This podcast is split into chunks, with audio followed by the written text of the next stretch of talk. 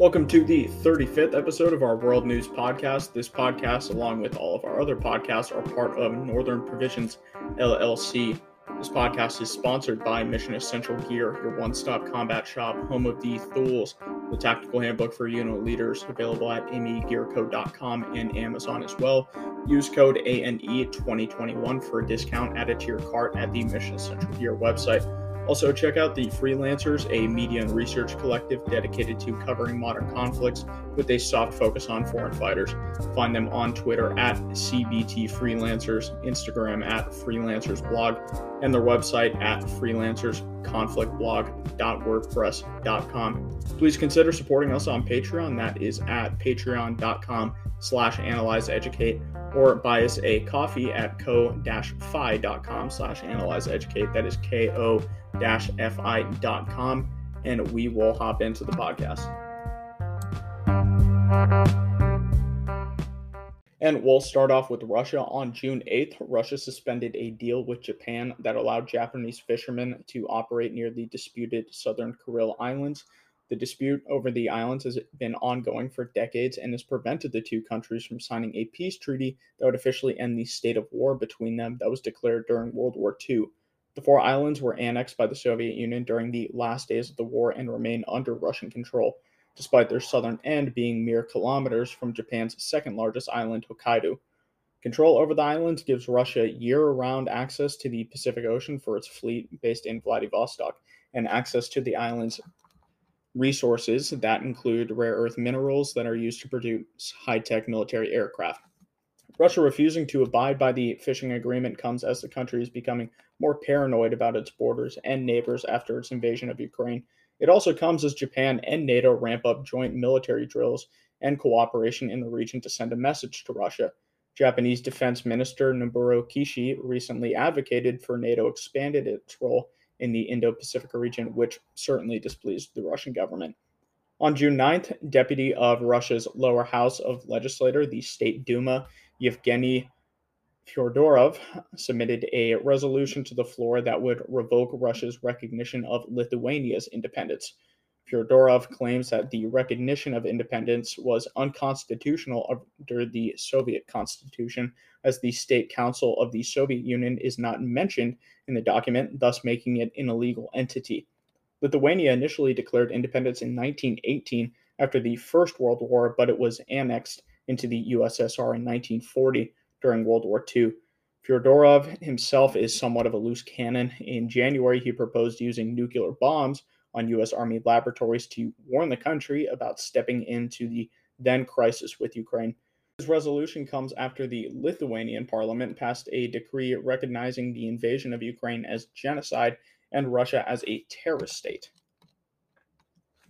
Moving on to the Middle East. In Iraq, throughout the week, operations by both Iraq's counterterrorism service and Kurdish security forces throughout the week led to the killing of ISIS's general administrator in the Anbar province and southern Iraq.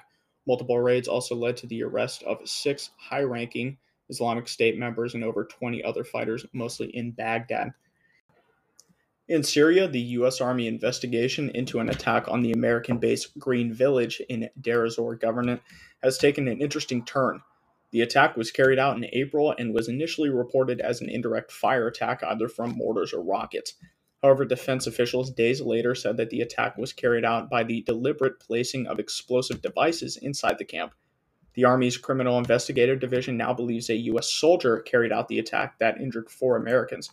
According to defense officials, unnamed by CNN, the explosives were placed at an ammunition storage area and outside of a shower on base and had more detonation power than a hand grenade. At this point, a suspect has been reportedly identified, but has not been charged and is no longer in Syria. At this time, around 900 American troops remain in the country. And we will take a quick break, and we'll be right back.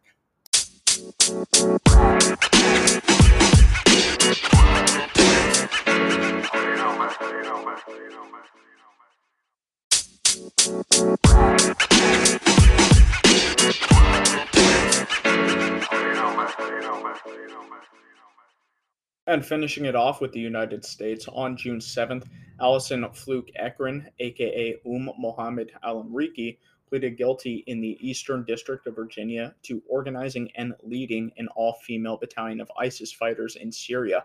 Ekren, 42, formerly of Kansas, traveled to Egypt in 2008 to be with her husband, a now deceased member of Libyan al-Qaeda branch Ansar al-Sharia. The two moved to Libya to join the group in 2011 during the Libyan civil war.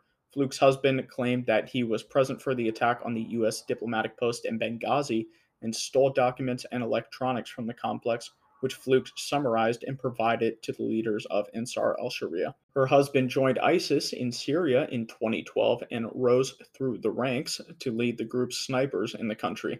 During this time, Fluke expressed desire to commit an attack in the United States by detonating a car bomb in the lower levels of a large building, likely a shopping mall. She also stated that any attack that did not kill a large amount of people was a waste of resources. In 2016, ISIS created an all-female battalion named Katib Nusaybah. Fluke led and trained the battalion with members as young as 10 years old on how to use small arms, explosives, medical training, and other aspects. In 2018, she attempted to lead her family into thinking she was dead in order to dissuade the United States government from searching for her. Fluke turned herself into local police in 2021 and was transferred into the custody of the Eastern District on January 28th this year. She faces a maximum of 20 years in prison after pleading guilty to providing material support to a terrorist organization. On June 8th, a Marine Corps MV-22 Bravo Osprey crashed in the Imperial County Desert near Glamis, California. The Osprey was conducting routine training near the Naval Air Facility El Centro at the time of the incident. Sadly, all five Marines on board were killed. Those Marines are Lance Corporal Evan A. Strickland, 19, a tilt-rotor chief from Valencia, New Mexico; Corporal Nathan E. Carlson, 21, a tilt-rotor crew chief from Winnebago, Illinois; Corporal Seth D. Rasmussen, 21, a tilt-rotor crew chief from Johnson, Wyoming; Captain John J. Sachs, 33, an MV-22 Bravo pilot from Placer County, California; and Captain Nicholas P. Losapizo, 31 years old, an MV-22 Bravo pilot from Rockingham, New Hampshire. All five Marines were assigned to the Marine Medium Tilt Rotor Squadron, VMM-364, out of Camp Pendleton, California. The cause of the crash is still under investigation at this time. This is the Marine Corps' second deadly Osprey crash this year, after a crash in Norway in March killed all four Marines on board. On June 9th, the very next day, a U.S. Navy MH-60S Seahawk helicopter crashed near El Centro while conducting a routine training flight from the same Naval Air Facility. The helicopter was assigned to Helicopter C Combat Squadron 3 out of Naval Air Station North Island in San Diego County. Thankfully, all four crewmen on board survived. One was taken to the hospital with non-life-threatening injuries, and the cause of crash is still under investigation. On June 11th, law enforcement intercepted and arrested more than 30 members of the group Patriot Front while they were on their way to break up an LGBT event in Coeur d'Alene, Idaho. Patriot Front is an American white supremacist fascist group that was founded in the aftermath of the Unite the Right rally in Charlottesville 2017.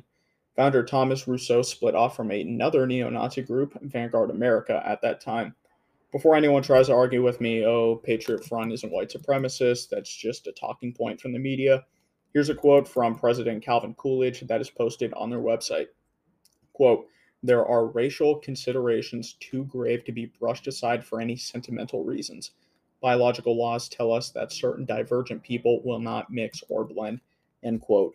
The group is very open about their beliefs on their website. You could check it out if you don't believe me. Back to the story. The men were seen piling into a U-Haul truck at a local hotel, which led a concerned citizen to call the police.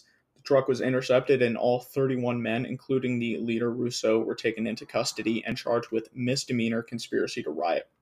In the truck, police found smoke grenades, shields, shin guards, and other sorts of gear the group is popular for using in these type of events. And that is all I have for you guys this week. I want to thank you all for supporting this podcast. Of course, it means a lot to me.